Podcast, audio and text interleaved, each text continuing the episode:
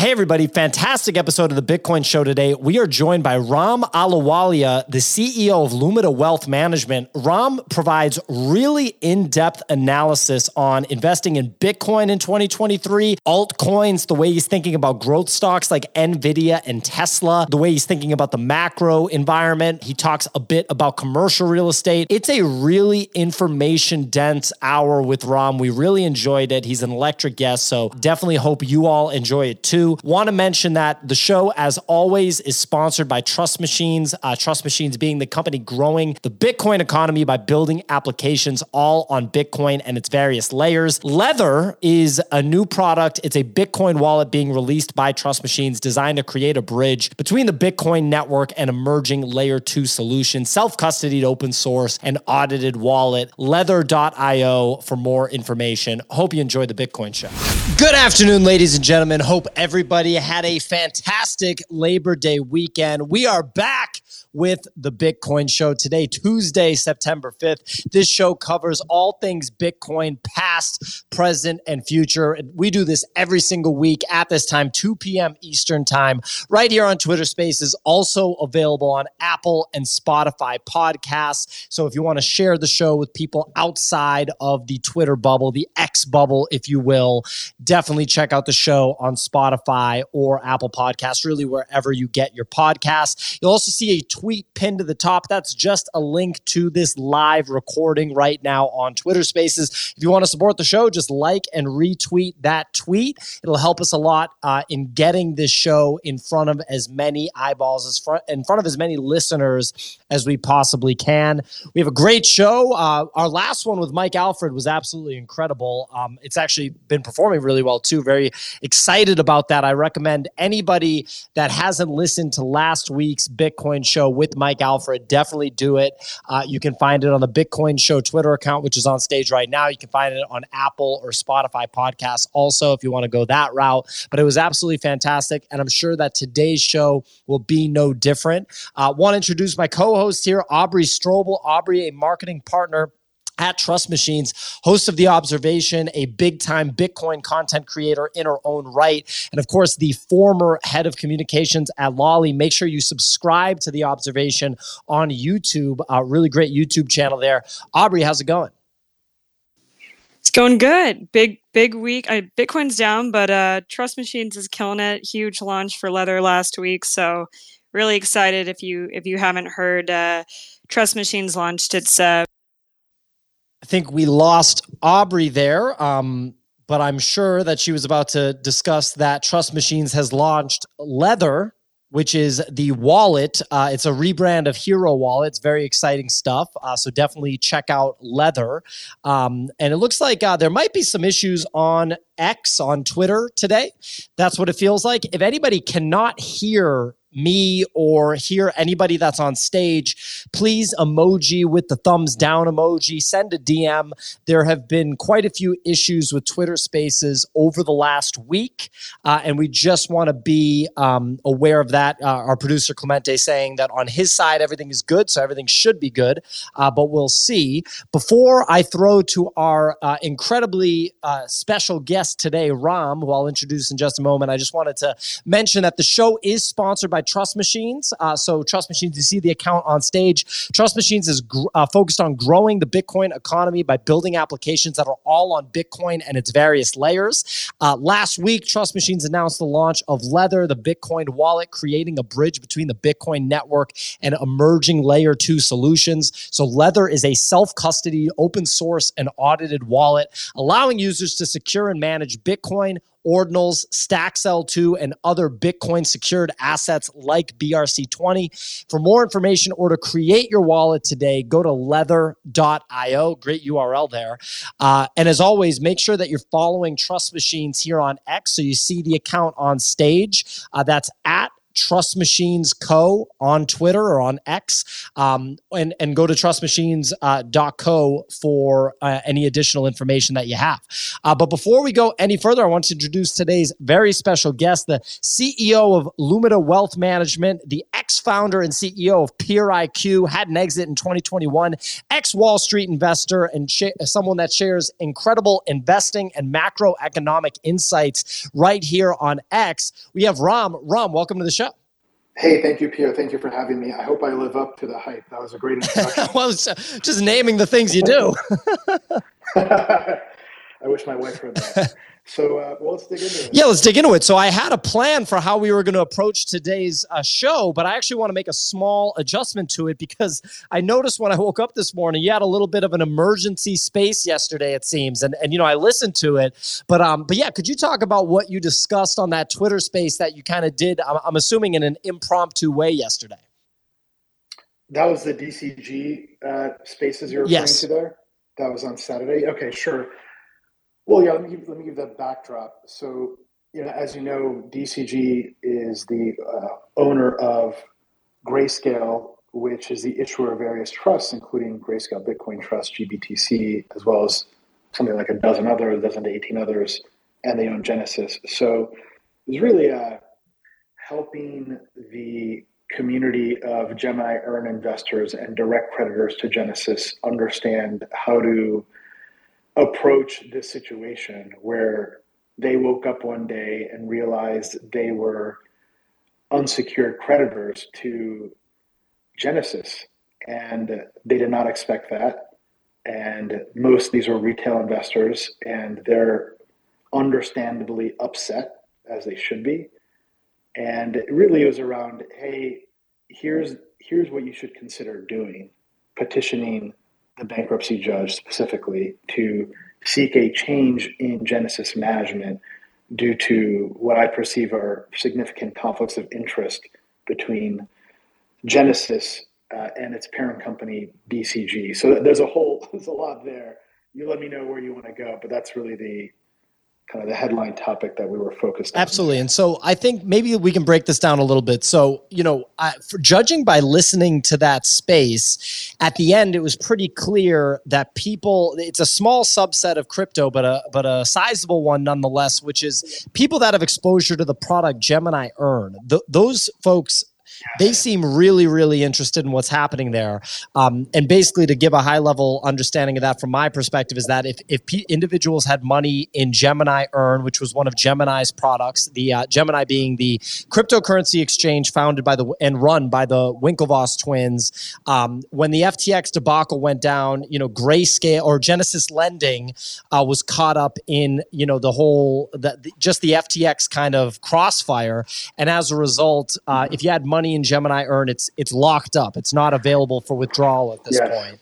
Um, how significant is this outside of you know just folks that have money locked up in Earn? Does this impact you know anything regarding like the um, you know the the ETF filings we're seeing right now from companies like BlackRock? Like, how are you thinking about this in the the entire landscape? No, yeah, it doesn't impact the price of Bitcoin because the integrity of the Grayscale Bitcoin Trust is secure, and that Bitcoin is custodied at Coinbase. So it's not going to impact Bitcoin asset prices. It also will not impact the approval of a Bitcoin ETF. You know, uh, it's it's really you know you got hundreds of thousands of Gemini Earn retail clients that are saying, "Look, I thought I had liquidity on this. I thought I owned my assets." I trusted these institutions, and now they're out of their funds. So uh, every few months or so, I try to I try to focus on this. I have no relationship with Genesis or Gemini Earn. I've never been a customer, uh, but I've I invest in credit and securities, and I did all this research back in November, December, trying to figure out whether there's an impact to the price of Bitcoin. And so going through all of that, you know, you you learn about these issues and you know if you can help people create perspective on them then why not right? So that's that's what i'm trying to do. I'll, I'll tell you this though. I tell you my like my dms get filled with people that have a lot of angst and suffering and anxiety around all these issues. So it's uh it really is heartbreaking. Um, and relatedly, like as you as you invest in Bitcoin or anything else for that matter, just make sure you're doing it responsibly. You know, you really have to understand what you're doing, do the research, uh, be thoughtful about uh, the counterparties you work with, or if you self custody, be thoughtful about how you secure your private keys like that. Don't dismiss the importance of that hygiene, right? It's convenient to ignore it and put it on your to do list for later. Uh, but then consequences happen, right? There's an individual, there's a story I read about a prominent individual who passed away suddenly at a young age, and he lost a billion dollars. His kids and his wife will not inherit because he didn't have a, a trust tax and estate plan that contemplated Bitcoin, and more fundamentally, he did not have a procedure to pass his keys. So, yeah, good. I think that's something a lot of Bitcoiners probably haven't thought about because the technology is still, you know, pretty young. Is actually having a plan, like basically a last will and testament that includes private keys and a secure way to do that without compromising. So that's a great point that you bring up. Before we just move on to, you know, kind of uh, Bitcoin in 2023 and and some macro discussion, um, that whole like just from listening to your space yesterday, it really sounds like that whole digital currency group, uh, Genesis Lending, Gemini Earn, you know Winklevoss twins, Barry Silbert situation. I think in the in the space you referred to it as a train wreck. That's what it sounds like to me when I yeah. think about everything going on. How long do you think uh, it'll be before creditors see a resolution there? Yeah, great question. I don't think we'll see a resolution this year because the strategy of digital currency group is to take every legal action they can to delay. And that's the thing they should be doing if they're acting in their own interest it may not be the right thing to do, and it doesn't help creditors, but that's my interpretation of their behavior. That's not going to change. That's one. Second is Genesis should be acting in the best duty of care for its creditors. And my perception, which I laid out in the spaces, is that you know they're conflicted, right? The the CEO was formerly the COO, who was uh, responsible for compliance and supervision, and uh, allegedly, per the Cameron Winklevoss complaint lawsuit against DCG, uh, issued financial statements that were false, misleading, and induced creditors to roll over. So you have, yeah, this like morass of conflicts of interest, and it's hard to get stuff done. Now there's a there's a new proposal that'll be introduced from this group, including Gemini, called the Fair Deal Group, so there's a lot. There's a lot to get through, and you got to process that proposal. Then you got to go through a voting. So I don't think we'll see anything this year. Now there's a chance. There's a on-shot goal chance for some distributions to the extent all creditors agree on certain certain distributions that are not disputed whatsoever right they say hey yeah these are secured creditors pay them out it's a very small portion, doesn't include Gemini Earn. That could get paid out. And then a portion of the Gemini Earn. But anything that's disputed, uh, and there's a, there's a lot that's being disputed right now. The GBTC collateral, that's one. Two is even the FTX settlement between Genesis and FTX of $175 million claim, that's being challenged by Gemini. So train wreck, Shakespearean drama, it's a mess and uh, it's really unfortunate. Yeah, it sounds like it. Well, we, we can move on from that. I just uh, I've noticed from following you, you seem to be uh, honestly. I said this to the producer of the show today that you're the only person in the world that's making content on the uh, the digital currency group and Gemini situation. Uh, I, I think that's accurate, right? I think so. That's uh, it's it's like no good deed goes unpunished. it's like I don't know. I feel there's a gap and a vacuum out there, and you know, just try, you know, once you've done the work and you can connect the dots and you, you know, it's not hard to share the next update and perspective around it, right? That's the thing. Cause this stuff is, you know, you've got multiple organizations and relationships between them and this and that. So yeah, that's my form of volunteering work. I'm, I'm lousy at the soup kitchen stuff, but I love uh, teaching, education, mentorship, and uh, talking what I love talking about, which is markets, investing. So that's my public contribution. I hope people see it that way. But that's what i, I love it, Ram, and I, I, wish more people would do that. You know, speaking of investing, uh, obviously you work in wealth management, uh, and this is the Bitcoin show. So let's talk about you know kind of start broad here with Bitcoin in 2023. Bitcoin's up 55 percent this year, but it's down 12 percent in last in the last month. If you kind of pay attention to the sentiment on Twitter, it, it almost feels like it's it's down on the year, right? Just because uh, it almost feels like people are are getting burned out here as Bitcoin chops and you know is down 12 percent. Uh, wh- what do you make of where we're at here? You know, with where interest rates are at, how the rest of this year plays out. We've had a lot of different opinions on this show and on another podcast that I host. Uh, you know, different guests. Raoul Paul said that he wouldn't be surprised yeah. if rates act- actually end up uh, getting cut this year. Uh, you know, another uh, person, that, another guest that we've had on this show, Joe Consorti, thinks we're just at the beginning of a of a much deeper recession. How are you thinking about this? So I know I know Raoul. He's great. I love him. Uh, no, we're not going to see rate cuts this year. In fact, you know, there's a lot of us talk about a pivot at the beginning of the year, which made no sense. That's not happening. That was one of our big non-consensus calls, which we've gotten right. Obviously, futures markets now finally are reflecting that. So no, we're going to see rates higher for longer because the Fed is a bind. Inflation is still running hot. Their target level is two percent. It's not five percent on core. It's not three percent. It's two percent. That's their target, and their primary mandate now it isn't minimizing unemployment or keeping inflation at two percent. It's restoring credibility. So their primary goal is to get inflation at two percent. What would cause them to change their course and pivot would be if there's a breakdown in treasury markets. If financial markets infrastructure starts breaking down, they will then panic, like they did in the COVID era when corporate bond markets were frozen and the municipal bond market was frozen. Then they will take some intervention. But even then, that intervention, I do not believe, will be a rate cut. It'll be like providing credit facilities to banks or institutions. So, uh, yeah, rates higher than longer. I'll try to kind of summarize my, my quick takes here, and you can double click wherever you want. Uh, look, we're in a bull market, first off, on digital assets. It's really interesting. People keep talking about the bear market. Well, look, uh, we're in a bull market now. It's the best performing asset class of the year. And people were caught off sides going into this. The market bottomed after funny enough, Genesis suspended withdrawals on November 16th. That was the bottom of the market. And there, we actually out this tweet in late December because the, the key question would be like, what are the other shoes to fall, right? Because there is this concept of contagion. And we concluded there are no other major big actors that have exposure. You know, 3AC, DCG, Genesis, uh, that was that. You, are going to have some smaller international players that have issues. I have no clue what the heck is going on with Binance, so don't ask me about that one.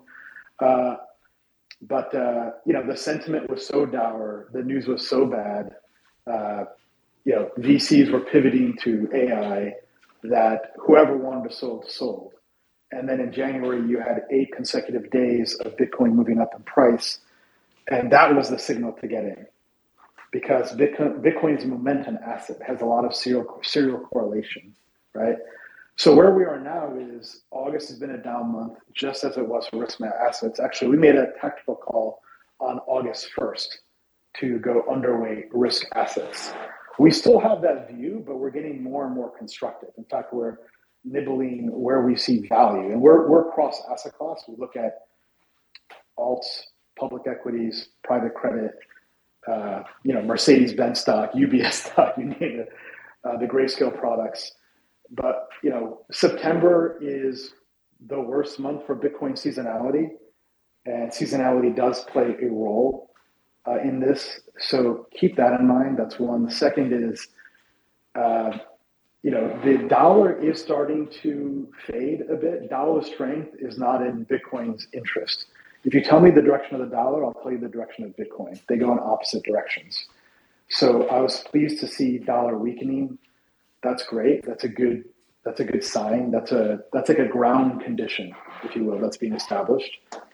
So I think sometime between now and the end of September, maybe October 10th, we'll see an intermediate bottom in Bitcoin. Um, I think there's a lot of bearishness out there. I think that's contrarian bullish. Uh, you know, if if it's it's it's hard to forecast prices. You know, it's very you know, there's there's a lot of off market exchange of Bitcoin. Unfortunately, which makes it a very you know it's, it's opaque. But um, you know, I would I would look to take exposure on the idea that there'll be a bottom sometime between now and October 8th or 15th. And if you really want to play conservatively, uh, then I would wait for you know getting past September and looking for some positive momentum, if not even a positive month, right? Um, and then the mode of expression, I would consider uh, some of the publicly listed closed-end funds, which have a discount to NAV, because I don't believe the SEC will approve these ETFs in October. As you know, they they filed a, a delay after the court uh, uh, dismissed or vacated their order uh, to not approve the Bitcoin ETF. I don't think Chair Gensler will change his view. This is too political for them now. We can go there if you want. However, an ETF is inevitable. It won't happen, I don't think, under this chair, but under a subsequent chair. So a lot of this turns on your time horizon. Those discounts have come in quite a bit. And last I checked, I think the discount on Grayscale, I was, I was on holiday for the last week or so, but I believe it was like 18%. So, you know, I don't think those discounts will go to zero until there's an ETF. And absent an ETF, those discounts can linger and it could very well stabilize even at like a 10 to 12%. Well, fantastic. Uh, yeah, fantastic yeah. analysis, Robin. I want to dig into a couple of different things there, uh, but I want to throw to Publius, who's a, a, frequent speaker on this show. He had a question for you uh, that I think is going to be a good one. Publius, do you have a minute right now? Yeah, of course. Thanks, Rom, for hopping on. I uh, really appreciate it. One, one, thing I've been trying to get a sense of, and I'm not totally clear on what the reality is here. I'm interested to hear your, your thoughts. Um, the 10 year, the US 10 year Treasury yield seems to have broken above a downward channel. So, like, the past, I don't know, has it been like 40 years? It's basically stayed in this channel that's been downward, going toward basically zero from from like eight to ten percent down to basically like zero zero to four. Um, and now it's like it's really peaked up. It looks like a groundhog. You know, it's like peaked, peaked its head up. I'm wondering whether yeah you sort of see that. Yeah, I'm sort of wondering whether you have the U.S. starting to uh, basically have to basically be basically whether people are treating the 10 year as uh, almost like an emerging market um, where there's real risk. Hmm. Uh, well, I mean, different investors have different perceptions around the 10 year. Uh, I don't think it's really driven by that kind of risk, right? The US cannot default because the, the Fed is there. So it really comes down to inflation expectations, growth expectations in the long run, and in the short run, market technicals like the issuance of 10 uh, year notes to fund the deficit there's substantial issuance that's taking place over the next six to nine months. And that technical force is playing a role in driving up rates. So those are the two competing forces, right? On the one hand, you have disinflation that is taking place, although I believe it is going to be sticky. The easy gains in disinflation have been won. The hard gains are reducing wage inflation, especially in leisure and hospitality people want to stretch after being locked up at home and they're spending on cruises, on restaurants, on travel. And you can see that in the earnings for Delta, uh, for United, uh, for cruise stocks that were up 90% in the you know two months after May, right? So, so those are the two competing forces. You have this technical issue around the U.S. is issuing a bunch of treasuries. It's trying to telegraph to the market what it's doing so that the market's not uh, the market can digest that and on the other hand, you have disinflation, and I expect a slower pace of growth ahead that would cause a 10 year to moderate. I think over the next six months, the 10 year is going to find a new level, right? It's going through price discovery now, is my read on this. And it could get to 4.5. It could something like that, but I think that would be on the higher end and probably coming lower. But you know, the caveat here is that many people have tried to forecast interest rates extraordinarily hard. First of all, keep that in mind. Right? Extraordinarily hard. Uh, but that's the way to look at it. I, I would say is uh, you know those are the forces you want to take a look at. Publius, any follow up? Nope, just wanted to hear your thoughts. I appreciate it, Ron. Awesome. You bet. Awesome. And, and, you know, Ram, you mentioned that you think that we're in a digital asset bull market right now. Obviously, you pointed out the bottom uh, being, you know, last November, right around the time of the FTX debacle when when Genesis uh, halted withdrawals. How much do you factor in? And, and, this is a question we ask, you know, most guests on this show. We, we try to get different perspectives. How much do you factor in the Bitcoin halving cycle? And you know the fact that we have the halving coming up here in less than a year you know you know should be around like april may of next year. How much does your firm take that into account? Yeah it's a it's a fantastic question and it's a consideration. Um, but i don't have conviction on that as a primary driver. You know although even my the conviction of the statement i just made i don't have much conviction on either. So you know it's uh yeah, look, I think there could be a price run up due to the halving, but I don't think it'll have a, a lasting impact.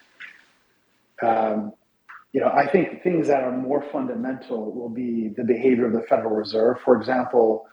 And I don't expect to see the case certainly for the not for the next year or so. If the Fed were to engage in Japanese style yield curve control, that would be very bullish for Bitcoin.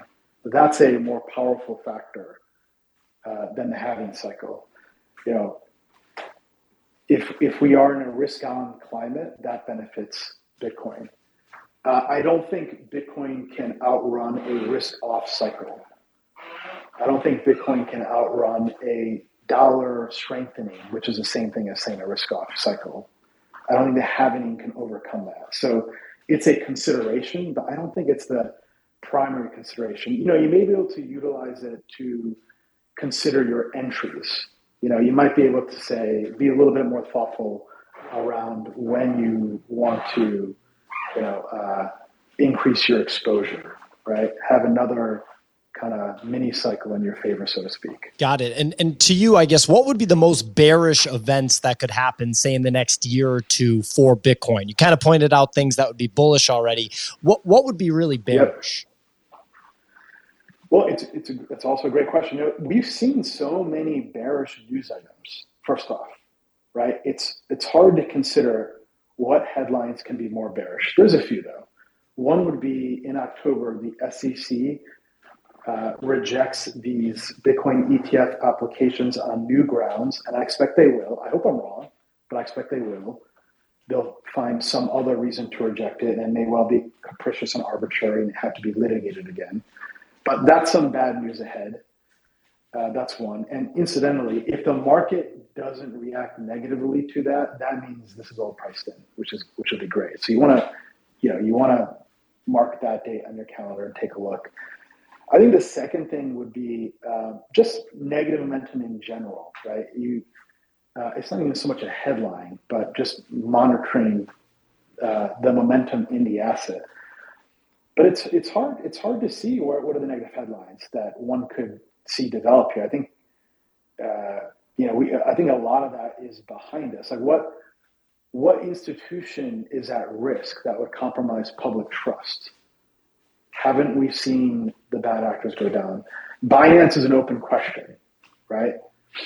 So um, you know, always lingering out in the back in the back somewhere, but um, you know, if if any action happened around Binance and there was a big red candle and there was a lot of fear and you know, I, I'm not saying these things are true or not true. I don't know. I wish I knew. I'm trying to figure that out. Can't find any public data on this stuff. If that were to happen, I would say, you know, don't panic sell. Think back to Genesis. Genesis bottomed on November 16th. The Bitcoin bottom, excuse me, on November 16th. Genesis was a blue chip institution in this category. So, you know, to the extent that those events happen, uh, those might be opportunities to gain exposure. Well, yeah, I mean, you know, we're, we're definitely, I'd say this show is much more focused on having a long term time horizon, right? It's not like a, a trading show by any means. So I think people that listen to the show, the vast majority of them just view every dip as an accumulation opportunity. Um, you know, you mentioned uh, that you expect a, a rejection uh, of the ETFs. Uh, however, for example, BlackRock, it's my understanding that there's only ever been one ETF uh, that BlackRock filed for that has not been approved. So, do you think that they'll be flat out rejected, or do you think it'll just keep getting delayed? Uh, functionally, you get to the same point of not having a Bitcoin ETF admitted under the current SEC chair, whether it's delayed or rejected, right? So I don't know which of those two actions it'll take, but I don't think materially it's a distinction that'll make a difference the BlackRock track record is impressive. I don't think it's relevant here, right?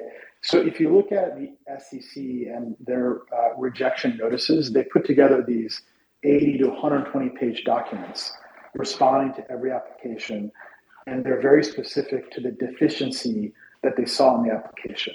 Now, they don't lay out here are the requirements and here's what we want to see to help launch an ETF, which is very frustrating. Uh, but they do lay out some reasoning for the rejection. I expect we will see that, um, and uh, yeah, I just don't, I just don't see them approving. It's too, it's too political, right? Like uh, in Congress, you have Maxine Waters on the one hand and Patrick McHenry on the other. This has become a political issue now. Gensler, he is uh, sponsored by Senator Elizabeth Warren, who has gone public with this anti crypto army. Think about that. How, how wild that is to have a sitting senator have this campaign called anti crypto, that it matters that much. And why are they doing that? Well, two reasons. One is uh, these politicians took in money from FTX, right? SBF went from the golden boy to being toxic. And so they're running away and they want to wash their hands of this. And the second thing was Elizabeth Warren uh, played a role. Well, she published a letter which played a role in undermining Silvergate Bank. I don't think she intended or anyone expected that Silvergate would have a run on the bank and would destroy that banking institution, right? So now the narrative is, hey, all this stuff is bad and don't let it into our financial system. And they're sticking to that narrative, and Gensler is is uh, unfortunately a part of that. It's really disappointing because if there was anyone that could have been the bridge between the old world and the new world, the old world of legacy financial institutions on broken infrastructure that doesn't settle in, in real time um, and has privacy considerations and issues around that, to this new world of a decentralized finance with an all to all market that's modern, real time, and is secured via cryptography. Um, you know, he could have played that role, and unfortunately, uh, you know, he did not apply that leadership. Yeah, I mean, it's definitely unfortunate. I guess my quick follow up question would be why do you think that BlackRock filed for the ETF when they did? Was it just to get the process started? Because it does seem like, given their track record with ETF filings, they probably make sure that they're in a position to get an ETF approved before they file for it. I, would be curious if, if you think that under Gensler it's yeah. not possible. Was it just to kind of get the process started?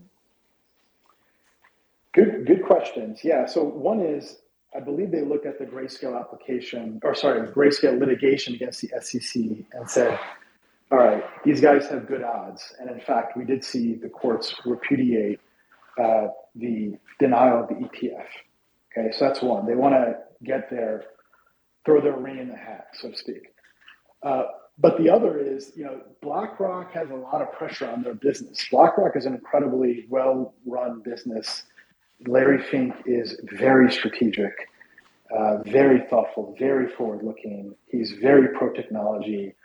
Uh, you know, he he sees the future, and the future is tokenization. And Singapore is embracing tokenization.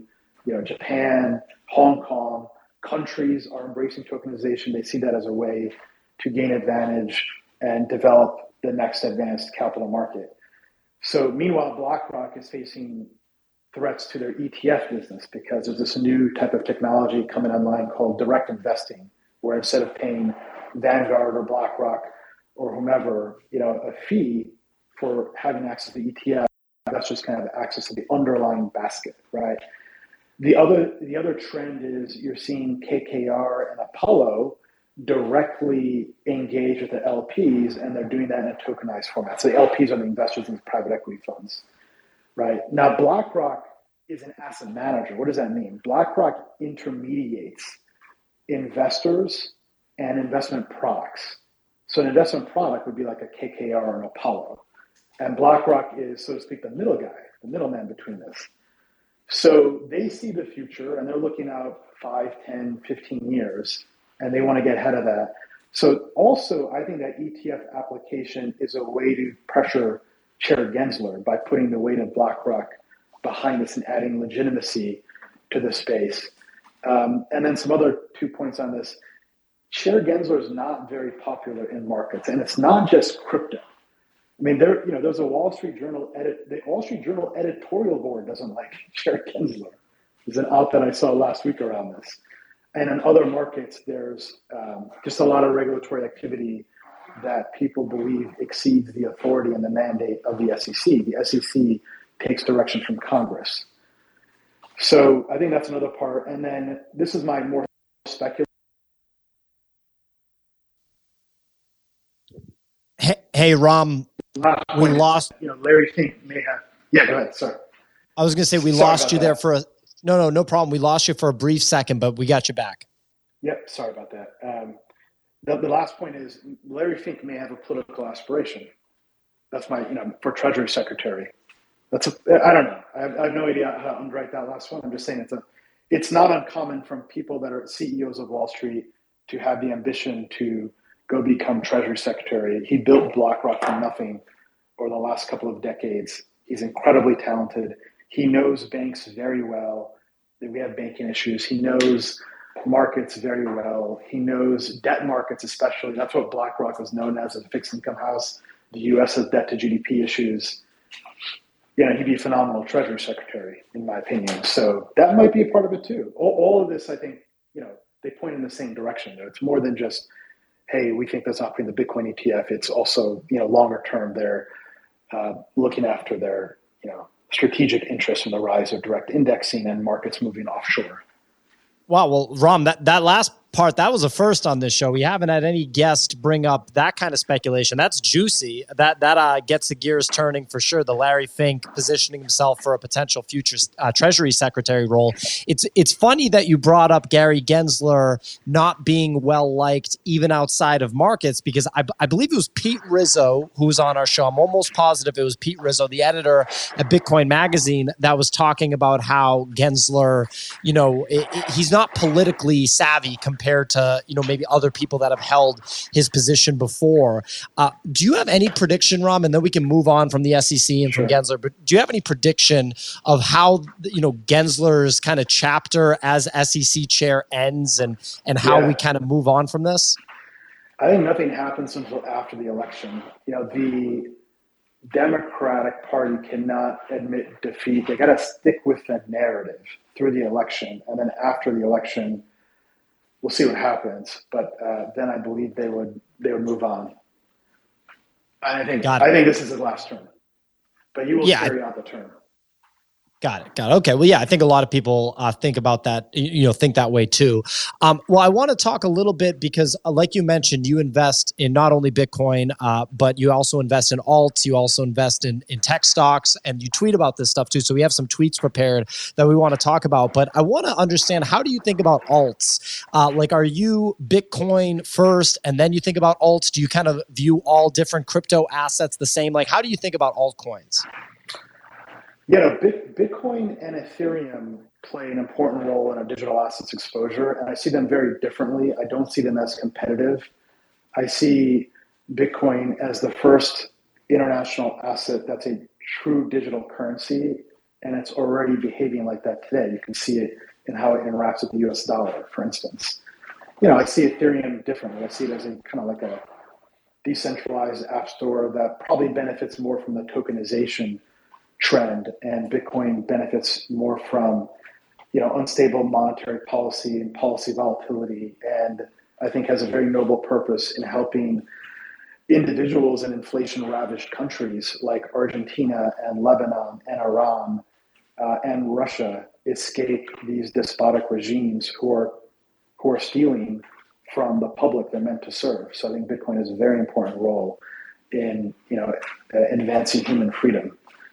So, but yeah, we, we're cross asset class. So alts are a very, in fact, that's our specialty, alternate investments. And by the way, if you look at how like high net worth, ultra high net worth investors invest, the average allocation to alts, fun fact, from say UBS or Goldman Sachs, uh, is 50% exposure to alts. What, what are alts? Alts include things like private equity, private credit, venture capital, distressed debt, uh, distressed commercial real estate, or real estate more generally, uh, biotech, uh, relative value long short, commodity trading advisor pools, right? So that is that's alts, trade finance. There's there's a lot of niche things going on in alts as well. You know, refund anticipation tax credit loans. you know, uh, distressed note investing. Uh, but these are all accessed through private funds. They're not publicly listed. In fact, that's partially why those generally have higher returns, is because the fact that it's not easily accessed through your brokerage account means those markets are more inefficient. But alts is I alts play such an important role in a portfolio because they give you the freedom to discern how, where, and when you want to play in liquid markets right? You have it's like if you're like 60 40 did not work 2022. It didn't work last month. Rates went up, stock prices fell, bonds fell. Did not add diversification, right? But if you have alts, you can find uncorrelated sources of return. And Ray Dalio said this many years ago. He's exactly right. It's pure math.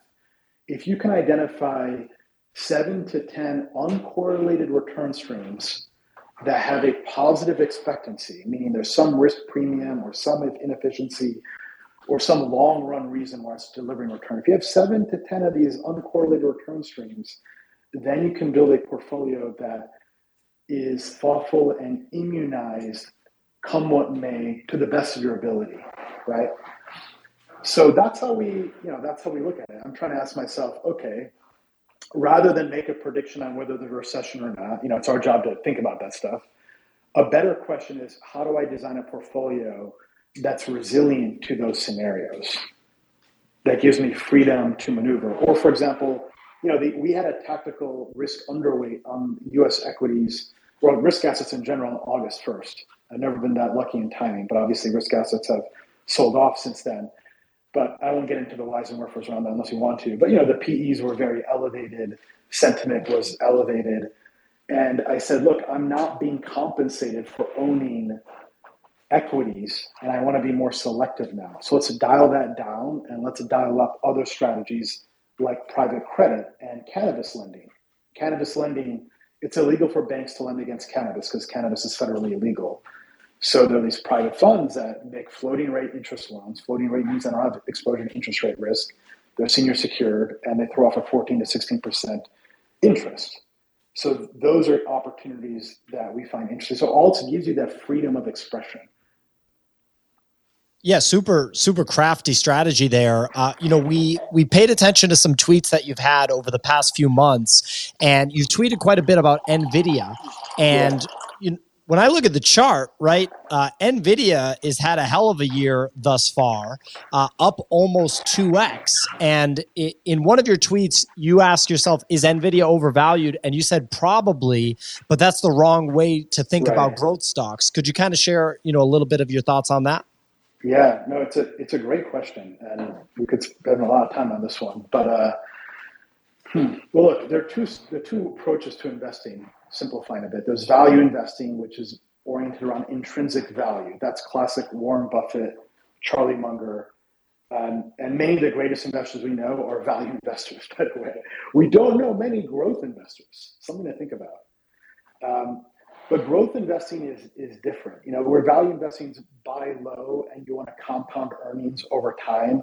You want a business that has longevity of cash flows that is protected from competition uh, and can grow earnings. And growth investing is buy high, sell higher. It's a very different mindset mentality. So growth investing is very challenging. Like the 2010s were the decade for growth investing, and part of that was all of this QE and uh, you know nine trillion dollars in, in QE and ultra low interest rates and easy money.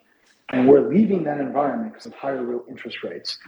And growth has outperformed value um, over the last 10 to 12 years. Although, if you look over the, the large arc of history, value does outperform growth. So, the big question people are asking is when will value come back? And you can look at this. I have a chart on one of these tweets showing the performance of value strategies versus growth strategies versus quality strategies and momentum on one. These are factors. These are factors that represent how baskets of stocks with similar characteristics move in price, right? Now, on growth, the, what you want to look for there is first off, if you have a growth stock like Nvidia, you need to expect the best out of them. Like if you hire LeBron James and you're paying him a hundred million dollar contract, he's got to perform. He's got to hit his free throw shots and triple doubles and all the rest. And if they don't, you've got to cut them from the roster because they're too expensive. And that is one of the conclusions from research we've done uh, going back to like the Nifty 50 stocks, going back to the dot com boom bust. Um, and so, you know, when, when earnings growth slows down, be careful, right? And I'm seeing that across several big tech stocks right now, and people are complacent about it. Um, so if you're not getting compensated for earning, you're not getting the earnings growth, but you're paying a high valuation. That's dangerous. Nvidia's, you know, what I what I see in Nvidia is a, a few high level drivers. One is you have this trend in AI. So in growth stocks are about momentum. They have internal momentum that and what's that momentum driven by? It's driven by capex spend. Capex spend means when corporates and governments and startups spend money on infrastructure, these NVIDIA H100s, right? That's the thing we know for sure. We don't know how these guys are going to, we don't know how Google's going to make money on AI, but we know NVIDIA is receiving revenue from Google. Google spend is NVIDIA's revenue, and same for Microsoft, same for Amazon, same for Palantir. So I look at that trend and I ask myself, okay, who are the customers behind that trend? They're governments and big tech. And there are no better customers in the world than those two groups. And it's a top three priority. You know, in my former life in management consulting, when we would meet with CEOs of organizations, we would say, What's your top three priorities? Because that's what we want to focus on, and you tune out the rest. And AI is a top priority. They're going to spend. It's a top priority because the form factor for the consumer experience is up in the air now. AI is going to change it. The form factor, I mean, here, you know, we've gone from we're going from keyboards to mice to Windows operating systems to the mobile form factor. Now it will be the AI form factor. We don't know what it looks like. We don't know how voice input and goggles play into all that, but we know it's up in the air and it's going to change. And the prize for winning that is substantial. It's trillions of dollars of market cap. So these big tech companies are committed to spending on AI. NVIDIA is a beneficiary, and governments are as well, because the competitive advantage of achieving AI is extraordinary. So that's my high level thesis. I would get what I look for in every earnings call in NVIDIA is did pipeline grow or did it shrink? If pipeline starts to uh, moderate, then you know that's when you want to start looking for the exit. And the other ways to think about NVIDIA are they are part of a big supply chain. You know, they're buying from Taiwan Semiconductor, they're buying from ASML. And by the way, some of those plays may have a better risk adjusted return than NVIDIA, right? Because NVIDIA is highly discussed. We want to look at things that are less discussed, but benefiting from the same trend. Um, I think competition is some time away. It will show up. So I don't know if I'll be there for five years. This is one of the things you have to monitor and, and reassess and study the supply chain. Well, I, I think if, if, anybody has exposure to NVIDIA in the audience, they're probably pretty jazzed up about the level of detail in that analysis. So, you know, thank you, Ram. One yeah. other yeah, one other stock you've tweeted a, a, fair amount about is Tesla stock, and I do yeah. think this is kind of anecdotal, but I think that a lot of people that have exposure to Bitcoin, like one of the stocks that they will, uh, you know, have exposure to is Tesla. What do you make of where Tesla's at? It's been a very volatile year. It's so true. By the way, all your questions are fantastic. These are all my favorite topics. So thank you for yeah, indulge me in getting to share my points of view on all this. It's a really, really rich discussion and back and forth here. But on Tesla, uh, you're right. There's a lot of overlap between Tesla and Bitcoin. You know, I I'm not excited about Tesla. Uh, headlines are number one. And look, I you know we go through these earnings calls transcripts, and you know you see Elon talking about how higher interest rates are making it more difficult for consumers to buy a Tesla. So they've done price cuts. Those price cuts are helping to offset the burden of higher interest rates. So, okay, it's more affordable buy a Tesla, but when you look at the lease payment, there's an interest rate component that's factoring into that. And maybe the price cuts are deeper than interest rate. We'll see how it plays out, but it's not a you know, it's I don't believe it's a market expansion opportunity, which is how some people are positioning it. Second thing is in that earnings, what we saw last quarter is their operating margins dropped from 20% to 10%. Now, the counter argument say, hey, they're going to make it up in volume. They need to double the volume. Now, uh, and where are they going to double the volume? What's the growth market? Who's the marginal consumer? It's China, right? They're building something like a million EVs in China you know, the issue in China is the China consumer has is starting to. Uh, I think we lost Ram for a second, but I think he'll be back. Might be a phone call. Sorry about that. I got to figure out keep this on and phone calls off. We do my do not disturb. I should have done that earlier, but the um, yeah. So that's my take on Tesla. Also, like it's the valuation is very very rich.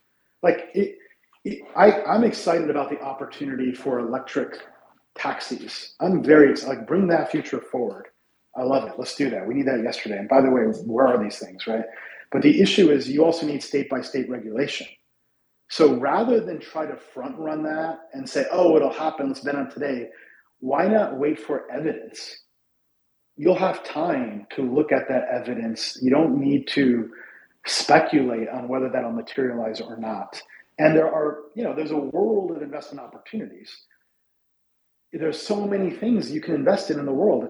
And, you know, why not focus on investments that are sub $50 billion market cap? It's easier for a $50 billion market cap to 10x than it is for an $800 billion market cap to 10x. The larger you are, the harder it is to grow. There's this expression in investing. It's called size is the enemy of returns.